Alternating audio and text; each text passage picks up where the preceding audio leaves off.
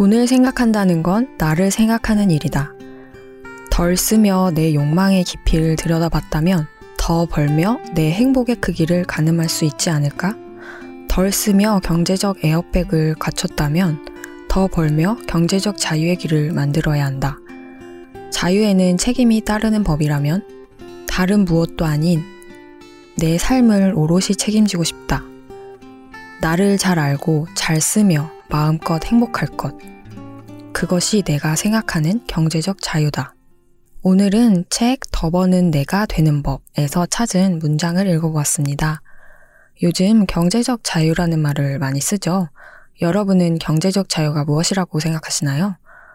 돈 걱정 안 하고 자유롭게 사는 것? 이른 나이에 악착같이 허리띠 졸라매고 돈을 모아서 조기 은퇴하는 것일까요? 그렇다면 과연 얼마를 모아야 조기 은퇴를 할 수 있을까요? 그때가 되면 더 벌지 않아도 정말 괜찮아질까요? 경제적 자유라는 단어를 네이버에 검색했더니 지식인에 이런 답변이 있더라고요. 경제적 자유라는 건 상대적 개념입니다. 인간의 욕심은 한이 없죠. 지금 당장은 한 달에 100만 원만 누가 준다고 하면 일 안 하고 행복하게 살 수 있다고 생각하실 겁니다. 매달 100만 원이 생기면 만족할까요? 쉽지 않아요. 더 좋은 걸 갖고 싶고 더 좋은 곳에 살고 싶죠. 1000만 원이면 만족할까요? 현실에 만족하는 마음이 없다면 경제적 자유를 이루는 게 쉽지 않습니다. 우리는 흔히 돈 걱정 안 하고 살고 싶다는 말을 종종 하곤 하지만 아무리 줄이고 모으고 벌어도 결국 나 자신의 마음에 따라 경제적 자유는 올 수도 있고 오지 않을 수도 있겠다는 생각이 들더라고요. 오늘 요즘 산책에서는 나다운 경제적 자유를 향해 가는 길목에서 생각해 볼 만한 이야기들을 나눠볼까 합니다. 예스24가 만드는 책일아웃은 수요일마다 이혜민의 요즘 산책, 목요일과 금요일에는 황정은의 야심한 책과 오은의 옹기종기가 격주로 방송됩니다. 수요일에는 요즘에 변화하는 일과 삶을 책으로 만나보는 요즘 산책, 목요일에는 저자와 함께하는 인터뷰 코너, 금요일에는 책임감을 가지고 어떤 책을 소개하는 어떤 책임과 세 권의 책과 만난 세 사람의 일상 이야기, 3자 대책이 격주로 방송됩니다. 책일아웃에 소개된 도서와 저자 인터뷰는 웹진 채널예스를 통해서도 보실 수 있으니 채널예스에도 많은 관심 부탁드립니다. 리뷰를 올리실 때는 해시태그 책일아웃도 잊지 말아주시고요. 책일아웃에 광고를 하고 싶은 출판사, 영화사, 음반사 관계자분들은 채널예스 공식 메일 chyes@yes24.com으로 연락주세요. 우리 함께 읽는 우리 함께 있는 시간 책일아웃. 안녕하세요. 책일아웃에서 수요일을 맡고 있는 이혜민의 요즘 산책 혜민입니다. 변화하는 요즘 시대의 일과 삶을 책으로 만나보는 방송, 요즘 산책을 진행한 지 곧 6개월을 맞아 특집 인터뷰를 진행합니다. 그동안 요즘 산책에서 소개했던 책의 저자분들을 인터뷰로 모시고 이야기를 들어보는 자리를 마련했는데요. 오늘부터 나는 브랜드가 되기로 했다의 김키미님, 오늘도 리추얼의 정혜윤님, 우리는 아직 무엇이든 될 수 있다의 김진영님까지 다가오는 7월 13일부터 3주간 이어질 특집 인터뷰에서 듣고 싶은 이야기가 있으시다면 지금 바로 채널예스 인스타그램에서 청취자 질문을 남겨주세요. 그럼 수요일에 만나요.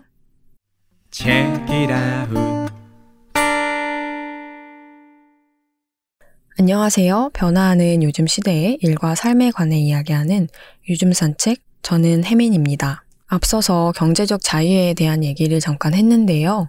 오늘 하려는 이야기가 돈 왕창 벌어서 조기 은퇴하는 법에 대한 이야기는 아니라는 점을 미리 밝힐게요. 그것보다는 그것을 향해 가는 길을 조금 더 단단하게 만들고 흔들리지 않게 하기 위한 이야기에 가깝다고 할 수 있을 것 같아요. 아까도 말했듯이 사람의 욕망은 무한하고 자신만의 기준이 없다면 누군가 당신은 경제적 자유를 이뤘네요? 라고 말해도 자신은 끝내 아니라고 행복하지 않다고 할지도 몰라요. 반대로 자신만의 기준이 명확하다면 수십억, 수백억이 아니라도 더 일찍 경제적 자유를 찾을 수도 있겠다는 생각도 들고요. 이런 생각을 하게 된 건 앞서 소개해드렸던 더 버는 내가 되는 법을 읽으면서예요. 이 책의 가장 첫 페이지에는 경제적 자유를 이렇게 설명합니다. 자기 마음대로 경제 생활을 계획하고 실행할 수 있는 자유. 그러니까 다시 말해 꾹꾹 참고 견디다가 어느 날 어느 지점에 도달하면 짠 하고 펼쳐지는 새로운 세계가 경제적 자유가 아니라 지금 내가 나의 경제 생활을 내 주관에 따라 계획할 수 있고 실행할 수 있다면 그게 경제적 자유의 상태가 아닐까 하는 거죠. 그런 경제적 자유의 상태가 되려면 무엇이 필요할까요? 그건 어떤 사람에게 가능한 일일까요? 이 책을 쓴 김짬부님은 그게 특별한 누군가만 할 수 있는 일도 아니라고 이야기합니다. 김짬부. 유튜브 채널 김짬부 재테크의 바로 그 김짬부님이에요. 빨간색 트레이닝복을 입고 등장해 재테크하는 MZ세대의 대표 주자 느낌으로 가계부 언박싱을 해서 많은 사람들에게 공감을 받았죠. 지금은 무려 47만 유튜버가 되었어요. 커피값 아끼고 옷 안 사고 만보기 앱 켜고 걷는 것까지 돈으로 환산해서 한 푼 두 푼 모으더니 결국 30살이 되기 전에 시드머니 1억을 모으기도 했고요. 그 어렵다는 내 집 마련에 성공한 보기 드문 요즘 것들이죠. 근데 짬부님 채널을 처음부터 본 사람이라면 알 거예요. 그의 첫 책 살면서 한 번은 짠테크에도 나오지만 그는 원래 극강의 욜로족이었어요. 남들이 좋다고 하는 건 다 사고 꾸미는데 돈을 아끼지 않았죠. 월급 170만 원을 받으면서 한 달에 카드값으로 월급을 초과하는 돈을 써가며 사람들을 만나 술을 마시고 자신의 외모, 학력 콤플렉스를 해결하려고 했다고 고백합니다. 그렇게 20대 초반을 살다가 어느 날 문득 20대 중반이 되면서 무언가를 깨닫고 자신만의 소신을 갖고 짠테크를 시작하게 된 거죠. 대체 어떤 심경의 변화가 있었는지, 그 돈은 어떻게 모았는지 짬부님의 첫 책을 보면 자세히 아실 수 있을 거고요. 오늘은 그렇게 덜 쓰는 영역을 넘어 이제는 더 버는 영역으로 가면서 쓴 두 번째 책, 더 버는 내가 되는 법에 대해 이야기를 해보려고 해요. 이 책의 부제는 인싸도 아싸도 아닌 그럴싸의 경제적 자유입니다. 짬부님은 스스로 여전히 내가 왜 40만 유튜버인지 의아하고 신기하다고 말합니다. 그만큼 이름부터 외모, 심지어 본명까지 눈에 띌 것이 없이 모든 게 평범한 사람이라는 거죠. 자신감 넘치는 그런 인싸도 아니고 그렇다고 매일 혼자 방구석에 있는 아싸도 아니지만 사람들 속에서 겸손과 쭈글 그 어디쯤을 늘 떠도는, 말하자면 그럴싸한 사람. 세상에는 사실 인싸와 아싸보다 그런 중간지대에 있는 본인 같은 사람들이 더 많을 텐데 그런 사람들이 덜 쓰기의 영역에서 더 벌기로 넘어갈 때 어떻게 하면 좋을지, 흔들리지 않는 자기만의 경제적 자유를 위해 어떤 과정을 거치고 있는지 이야기합니다. 1억, 내 집 마련. 45만 구독자만 보면 누군가는 뭐야, 탄탄대로 아니야? 할 수 있지만 그보다 몇 배나 큰 시행착오가 있었습니다. 그때는 맞았던 게 지금은 틀리기도 하고, 그때는 틀렸다고 생각했던 게 지금은 맞기도 하고, 비슷한 듯 하지만 달라져 있기도 합니다. 사람이 하는 일이니 어쩔 수 없다고 생각하면서도 마음고생, 번아웃, 자아분열 등을 겪은 시간에 다른 걸 할 수 있었다면 얼마나 좋았을까요? 다행인 건 이제 시행착오를 다시 마주하지 않을 자신이 있다는 겁니다. 물론 어찌 될지 모르는 게 사람의 일이지만 적어도 나라는 사람 때문에 그럴 일은 없을 겁니다. 지금 나 자신을 잘 알고 있고 변할 수 있을지언정 흔들리지 않을 것임을 알기 때문입니다. 돈 덕분이기도 하고 돈 때문이기도 한 그 과정을 여기에 이야기합니다. 짬부님은 재테크도 자기 개발이라고 말합니다. 이 책을 보면서 나 스스로 설명하지 못한 욕망이 있다면 자신을 들여다보고 진짜 욕망을 찾는데 참고하라는 거죠. 오늘은 더 버는 내가 되는 법을 읽어보면서 덜 쓰기에서 더 벌기로 나아가기 위해 짬부님이 시도했던 방법들은 어떤 것이 있었는지, 그리고 나다운 경제적 자유에 이르기 위한 태도와 마인드셋에 대해서 함께 생각해보면 좋을 것 같아요. 짬부님의 MBTI는 ENFP라고 해요. 재기발랄한 활동가인 이런 유형은 사람 좋아하고 하고 싶은 거 많고 무계획적이죠. 그래서 MBTI 유형 중 항상 돈 못 모으는 유형 상위권에 있다고 합니다. 그런 사람이 어떻게 돈을 모을 수 있었냐고 물었을 때 짬부님은 1억 모으기라는 재무 목표와 계획을 세우기 전에 자신이 원하는 모습을 상상했다고 말합니다. 사랑하는 사람과 언제든 여행을 다니는 삶, 가격 고민 없이 사람들에게 선물할 수 있는 삶, 드림카인 지바겐을 몰고 드라이브하는 모습을 상상한 거죠. 드림카를 타고 어디에 가서 무엇을 보고 입고 읽고 들을지 아주 세세하게 상상하면서 그것이 현실로 된다고 생각할 때 가슴이 뛰었고, 가슴 뛰는 목표가 생기자 미친 듯이 행복으로 옮길 수 있게 됐다고 해요. 재테크하는 사람이라면 누구나 재무 목표를 세워야 하는 것처럼 덜 쓰고 더 벌며 자신의 삶을 사는 사람 모두는 하나의 숫자 그 이상을 상상해야 한다. 반대로 계획만 세우고 시작을 하지 못하고 있는 사람들에게도 자신이 원하는 모습을 상상해보라고 말합니다. 그렇게 자세히 상상하다 보면 우선순위가 명확해지고 지금 뭘 해야 할지 알 수 있다는 거죠. 그리고 또 하나 중요한 것은 계획을 하는 사람이든 아니든 자신을 부정하지 않아야 한다는 거죠. 재기발랄한 활동가가 재기발랄하지도 않고 활동도 못하면 돈 모으고 버는 것이 애초에 가능하지 않으며 의미도 없으니까요. 짬부님은 덜 쓰는 일이 무분별한 욕망을 덜어내는 일이었다면 더 버는 일은 돈과 관련된 모든 일에 나를 얼마만큼 더 하는지에 관한 이야기라고 말합니다. 요즘은 가전제품 하나 사는 일에도 가전의 영역을 벗어나 나로 채워야 하는 옵션이 생기는 세상이죠. 예를 들어 내가 어떤 색을 좋아하는지는 물론이고 펄이 들어간 게 좋은지 매트한 게 좋은지, 옷이 좀 망가져도 건조기가 꼭 필요한 사람인지, 의류관리기 정도면 만족하는 사람인지, 빨래는 아예 신경도 쓰기 싫어서 세탁 서비스를 이용해야 하는 사람인지 등등. 이런 옵션들을 잘 활용하면 돈과 시간, 에너지가 절약되고 그 에너지는 더 버는 일과도 연결이 되는데, 그러려면 평소에 나를 잘 알고 탐구하고 가꾸는 태도가 중요하다는 이야기입니다. 그래서인지 이 책 전반이 결국은 나다움을 알기 위해 돈의 영역에서 어떤 것까지 했는지 그 시도의 기록들로 보였어요.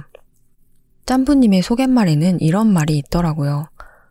일단 하다 보면 평범함 속에 자신만의 것이 있고 자신만의 것을 알리며 더 벌어야 행복할 수 있다고 믿고 자신의 삶을 증명하고 있다고. 저도 요즘 산책에서 몇 번 언급한 적이 있는 스티브 잡스의 커넥팅 다츠 이야기 아시죠? 점과 점이 이어져서 선이 된다. 이 책에도 어김없이 나오더라고요. 그런데 조금 다른 관점으로 이야기합니다. 스티브 잡스는 우리 인생에서 경험은 점이고 그 점들이 미래에 어떻게든 이어질 거라고 믿으라고 하지만, 짬부님은 믿기만 할 게 아니라 진짜 연결할 수 있어야 한다고 말하죠. 악순환에 갇혀있던 사람이 어떤 점에서 선순환으로 들어섰는지, 선순환에 있던 사람이 그 순환을 어떻게 더 넓혔는지에 따라 전혀 다른 삶이 된다고요. 그 점들을 언제, 어디서, 어떻게 연결할지 내가 결정하고 나아갈 때 삶이 나다워진다는 거죠. 그러려면 일단 점을 찍어야겠죠. 그 점은 일단 뭔가 해야만 얻을 수 있습니다. 나다운 건지 나답지 못한 건지를 판단하는 것도 일단 시도해봐야 알 수 있는 거죠. 하다가 나답지 못하면 방향을 바꾸거나 그만두면 되는 거고요. 짬부님도 했다가 나답지 못해서 그만둔 일이 참 많다고 해요. 요즘은 가장 돈 벌기 쉬운 시대라고 하죠. 월 1,000만 원은 누구든 찍을 수 있다면서 누구나 할 수 있는 돈 벌기 방법으로 대표적으로 이야기되는 몇 가지가 있는데요. 돈에 관심 많고 수익 파이프라인에 관심이 많은 짬부님은 스스로 귀얇고 행동력 높은 성격 때문에 못 먹어도 고라는 생각으로 하라는 건 다 해봤대요. 그중 하나가 스마트 스토어와 인스타툰이었습니다. 짬부님은 이 두 가지를 모두 해봤다고 해요. 스마트 스토어는 말 그대로 온라인 상점에 물건을 떼와서 파는 건데요. 짬부님은 처음엔 건조기, 양모볼 같은 자신도 잘 모르고 써보지도 않은 물건들로 시작을 했다가 자신이 잘 먹고 즐겨 구입하는 제품으로 시작해라 라는 말을 듣고 자신이 즐겨 먹는 두부과자로 종목을 바꾸고 정말 장사가 잘 됐다고 해요. 무료 디자인 사이트를 이용해서 상세 페이지도 만들고 실제로 자신이 겪은 상황들을 상품 설명에 붙이고 설명글을 썼더니 몇 달간 상위 노출도 되더라는 거죠. 그런데 문제는 따로 있었습니다. 하루에 10개 정도의 많은 것도 아닌 택배를 포장하는데 너무 재미가 없었다는 거예요. 더 키우면 그만큼 돈이 벌린다는 걸 알았기에 자신을 달래고 다그치면서 물었다고 해요. 이걸로 월 몇백을 번다고 해도 포기할 수 있냐고. 그래도 정말 재미가 없는지 끝까지 물었지만 결국 그만두게 되었죠.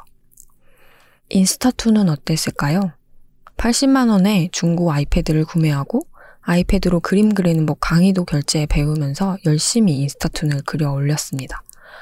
15개의 툰을 올리는 동안 3건 정도의 광고 제안도 받을 만큼 이것도 썩 못하는 편이 아니었어요.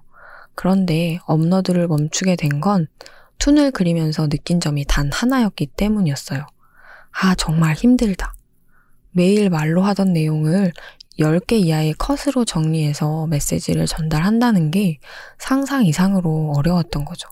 물론 계속하면 더 벌 수도 있었겠지만 그게 나에게 맞는 일은 아니라는 걸 알게 된 짬부님은 이렇게 말합니다. 무엇이 맞다 틀리다가 아닌 적어도 난 이거 진짜 좋아해. 근데 이런 건 나랑 좀 안 맞더라고를 구별할 수 있는 경험들은 해야 한다. 해봐야 알 수 있다. 자신의 노력과 시간을 그것도 최선을 다해 실패하고 포기하자. 나의 최선을 의심하지 않을 수 있는 그 경험은 본업, 부업, 일, 삶을 구분하지 않고 나를 지켜줄 것이다. 돈 버는 일도 중요하지만 내가 어느 자리에 있어야 가장 빛을 발하고 더 잘할 수 있는지 자기 효능감을 잘 발휘된 환경을 고르는 것도 중요하다는 거죠. 아마도 짬부님에게 이런 일은 유튜브였겠죠? 짬부님처럼 응원의 댓글을 보고 자기가 나오는 영상을 보는 게 재밌고 뿌듯한 사람이라면 유튜브를 계속 할 수 있겠지만 만약 악플이 달릴까봐 무섭고 자신을 드러내는 게 불편하다면 자신이 직접적으로 드러나는 유튜브보다는 자신이 만든 상품이나 그림을 내세우는 일이 더 맞을 수도 있다는 겁니다. 그리고 하고 싶은 걸 하는 것도 중요하지만 그것보다 중요한 건 할 수 있는 것부터 해보라는 거라는 말도 합니다. 뭘 하고 싶은지 모를 땐 일단 자신이 있는 곳에서 뭐라도 해서 뭐라도 남겨야 한다고요. 티끌을 다뤄본 사람만이 태산을 다룰 수 있다고 말이죠. 우선 지금 할 수 있는 것에서부터 점을 찍는 것. 희미해도 그 점들을 잇는 선을 잘 그으면 멀리서 그 모양이 선명해질 테니까요. 점을 너무 많이 찍는 거 아닌지 고민할 필요도 없어요. 원래 점을 많이 찍다 보면 선이 되는 법이잖아요. 이 책에서 인상적이었던 것 중에 마지막으로 소개하고 싶은 것은 경험과 소비를 구분하자는 것입니다. 짬부님이 짠테크를 하며 아끼는 모습을 보여줬을 때 조언을 가장한 비아냥이 많았다고 해요. 젊을 때 아끼고만 살면 안 된다. 경험을 넓히면서 사람도 많이 만나봐야지 라고요. 짬부님도 그걸 모르는 게 아니었죠. 돈 쓸 땐 써야 한다. 자신에게 투자할 줄 알아야 한다. 그런 말을 우리도 많이 하잖아요. 그런데 정말 모든 소비가 가치 있는 경험일까요? 짬부님은 돈을 쓴다고 해서 그게 바로 좋은 경험인 것처럼 착각해서는 안 된다고 말합니다. 짬부님은 만나고 싶은 부류의 사람들을 만나기 위해 돈을 썼다고 해요. 최근 연락한 5명의 평균이 나다 라는 말에 충격을 받았기 때문이죠. 연로족 생활을 끝내면서 그 전에 연락하던 사람들과는 연락을 끊었고 고졸이라서 대학 동창도 없고 회사에서도 계약직으로 일해서 동기도 없었던 짬부님은 평균이랄 게 없었던 거죠. 그리고 자신이 관심 있는 분야에서 활동하는 사람들을 만나기 위해 돈을 씁니다. 그중 하나가 유료 임장 모임에 가입한 거였다고 해요. 임장은 부동산 매물을 보러 다니는 걸 말하죠.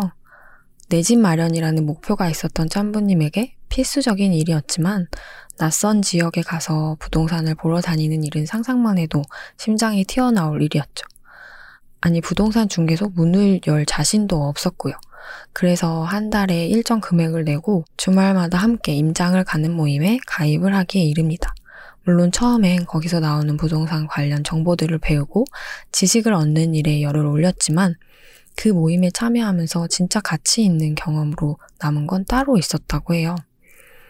대부분 자신의 또래였고 많아봤자 30대 중반인 사람들이 대부분인 이 사람들은 고시원의 월세로 살면서 자신 명의의 아파트를 세 채나 갖고 있는 사람도 있었다는 거죠. 그때까지 건물주는 40대나 50대가 되어야 될 수 있는 건 줄 알았고 돈 없고 힘든 20, 30대는 나가서 놀아야 하고 젊음을 누려야 한다고만 생각해 왔는데 새로운 그룹에 속해서 바라본 청춘들은 전혀 달랐던 거죠. 교통비 아끼려고 30분 걸어 다니는 게 궁상맞은 일이 아니라 그 시간을 자신이 좋아하는 노래로 채우면서 긍정적으로 승화하는 게 그들의 젊음이었다고 해요. 주식 종목을 고를 때도 내가 좋아하는 기업을 선택하는 마음, 실패한 일에서도 얻을 것을 찾을 수 있는 태도, 잘 될 거라는 믿음으로 뭐라도 시작하는 것. 그들에게서 얻은 긍정적인 에너지가 짬부님의 일상에 많은 영향을 미쳤다고 합니다. 짬부님은 그 모임에 투자해서 흔히 생각하는 젊음을 다시 생각하고 그 청춘을 누리고 활용할 수 있는 태도를 배웠다고 말합니다. 돈을 내기 전과 후가 조금도 달라진 게 없다면 그건 소비다. 미안하지만 그건 경험이 돈이고 돈이고 경험이며 돈이 돈을 만든다는 사실과 아무 관련이 없다. 오히려 경험과 소비를 너무나 쉽게 동일시하고 있는 것은 아닌지 자신에게 물어볼 일이다. 사서 고생? 고생을 왜 돈 주고 사요? 바싹 늙은 기분이 든다면 고생한 것이고 전과 달라진 기분이 든다면 도전한 것이다. 도전을 사자. 이 문장에서 뼈 맞는 분들 꽤 계실 것 같은데요. 저도 마찬가지였고요. 가끔 스트레스 받을 때 안 사도 되는 걸 갑자기 왕창 사기도 하고 아무 날도 아닌데 스트레스 받았다는 이유로 비싼 음식을 사 먹기도 하는데 그러고는 꼭 이런 말을 덧붙였거든요. 이런 것도 써봐야지. 다 경험이야. 하지만 그렇다고 기분이 썩 나아지지는 않았던 것 같아요. 그런 소비보다는 나의 행복의 가치를 더해주는 일에 소비를 해야겠다는 생각을 해봅니다.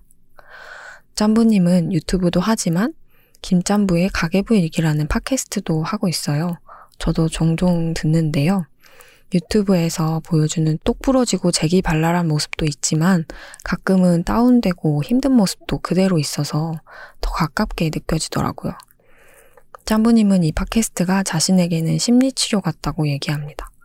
진짜 찐팬만 모여있는 그 공간에서 좋아하는 것도 말하고 힘든 것도 여과 없이 말하는 게 큰 위로가 된다고 해요. 근로소득을 넘어서 사업소득으로 덜 쓰는 삶에서 더 버는 삶이 될 때 자신을 알리고 보여주는 일은 피해갈 수 없는 과정일지도 모릅니다.